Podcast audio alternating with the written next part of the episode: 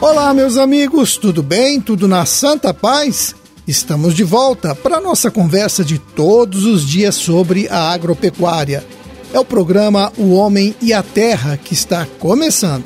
Este programa é um serviço de comunicação do IDR Paraná, o Instituto de Desenvolvimento Rural do Paraná e a Par Emater. Aqui na apresentação eu, Roberto Monteiro. Na mesa de som, Gustavo Estela.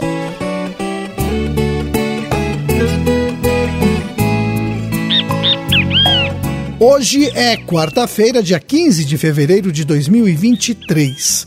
Lua minguante, dia de Santo Onésimo e de São Faustino. Hoje também é o Dia Internacional de Luta contra o Câncer Infantil.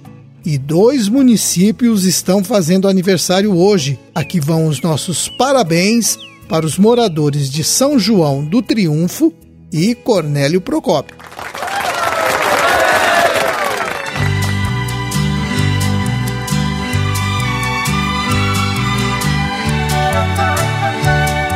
Hoje e amanhã está acontecendo em Londrina a Smart Farm, um evento que reúne empresas que desenvolvem tecnologias voltadas ao setor agropecuário.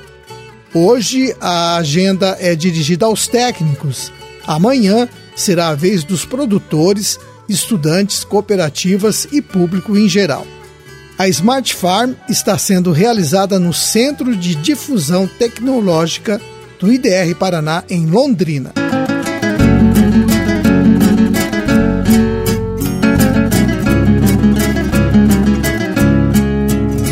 Agora no verão que os criadores de gado leiteiro ou gado de corte reconhecem a importância do sistema silvipastoril. Ter árvores no pasto faz uma diferença danada para o gado. As árvores protegem contra o sol forte, servem de proteção para os animais em dias tão quentes. Além disso, elas melhoram as condições do solo. Várias espécies podem ser usadas para esse fim. As mais comuns são eucalipto e a grevilha. Uma outra vantagem desse sistema é que ainda tem a produção de madeira para o produtor fazer benfeitorias na propriedade. O ideal é que o sistema silvipastoril seja bem planejado para dar os resultados esperados. Então, você que é criador, procure orientações sobre o assunto. Os animais agradecem, aumentando a produtividade.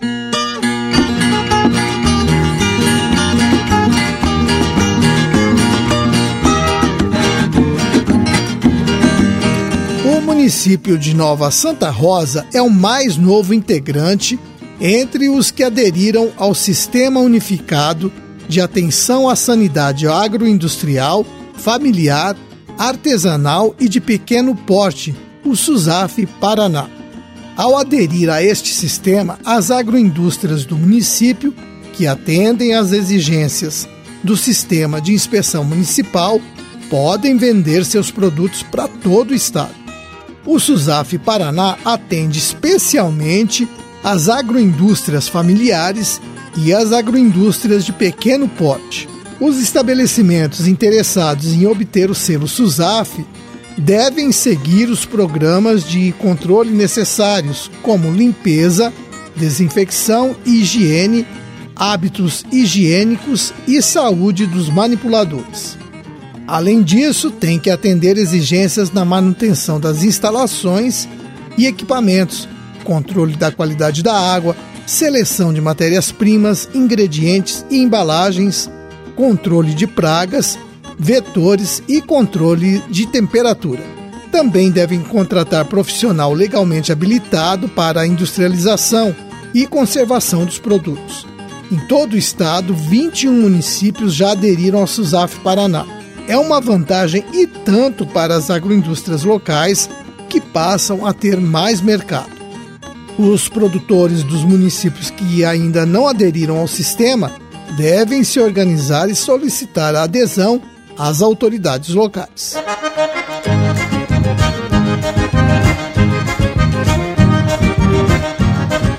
No início deste mês, os produtores de soja de marmeleiro começaram a fazer a colheita das lavouras de soja plantadas no cedo. Neste ano, os técnicos estão observando uma condição especial. O Marcos Paloski, do IDR Paraná, me informou que nas lavouras onde não foi feito um bom trabalho de conservação de solo, onde não tinha palhada, a erosão apareceu com mais frequência. E isso tem dificultado a colheita. Outra coisa que está acontecendo é que, em muitos casos, a inserção das vagens ficou bem baixa, também prejudicando a colheita. Nas lavouras que ainda estão por colher, o Marcos recomenda um monitoramento mais frequente. O ideal é fazer as vistorias duas ou três vezes por semana para controlar pragas e doenças. Não pode abandonar a lavoura só porque está na fase final de enchimento dos grãos. Bom, os técnicos do IDR Paraná estão aí para orientar você, produtor, a fazer um bom manejo da lavoura.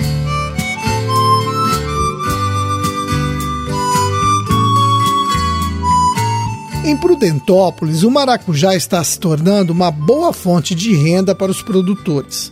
Cerca de 200 agricultores lidam com a fruta no município. O Divo Batista, do IDR Paraná, me disse que o maracujá só é viável quando cultivado com mudas altas, com 1,50m a 2 metros de altura, produzidas em estufa. Assim, é possível diminuir a ocorrência de doenças no pomar. Essas mudas podem ser produzidas pelo próprio produtor. Existem duas formas de produzir a muda: por semeadura ou adquirindo mudas pequenas e fazendo manejo em estufa. E agora nós estamos justamente na época de fazer a semeadura para a produção de mudas. O Divo me informou que a estufa tem que ter uma tela para proteger as mudas da ação de insetos sugadores como o pulgão, que transmitem doenças para as plantas. As mudas semeadas agora em fevereiro ficam prontas para o plantio em setembro, quando atingem até 1,80m de altura. Mas além do maracujá azedo, cuja produção vai para as indústrias de suco, o Divo me informou que um grupo de 30 produtores também cultiva o maracujá incarnata. É uma variedade rasteira cultivada no sistema orgânico. Em vez dos frutos, os produtores vendem as folhas para empresas farmacêuticas. Essa parte da planta tem um componente muito procurado para a fabricação de remédios contra insônia, ansiedade e estresse. E pelo que o Divo me falou, os produtores estão conseguindo uma boa renda com o maracujá encarnado. Tá aí mais uma opção.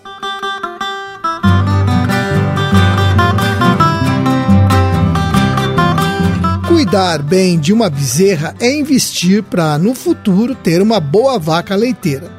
Então, sempre que a gente tem uma oportunidade, fala desse tema aqui no programa. Hoje eu quero chamar a atenção para as acomodações dos animais. O ideal é que as bezerras tenham abrigos individuais pelo menos nos 15 primeiros dias após o nascimento. No abrigo isolado, a bezerra tem menos chance de contrair doenças, porque evita o contato com outros animais. Assim é possível evitar, por exemplo, a diarreia, a principal causa de morte de bezerras nas primeiras quatro semanas de vida. O abrigo tem que ter um coxo na parte interna para o concentrado e um bebedouro. A posição do abrigo deve permitir a entrada do sol da manhã, além de proteção contra os ventos. Vale lembrar que os abrigos devem ser construídos em locais secos e bem drenados. O criador precisa manter a cama limpa e seca. Na época de chuvas, recomenda-se que o abrigo seja mudado de local a cada dois ou três dias. E mais uma coisa: as fezes devem ser retiradas todos os dias do abrigo para evitar a contaminação da bezerra. Os animais precisam ser desverminados a cada dois meses e tem também as vacinas contra a pneumoenterite, brucelose e carbúnculo sintomático. Você quer mais dicas? Converse com o técnico do IDR Paraná do seu município.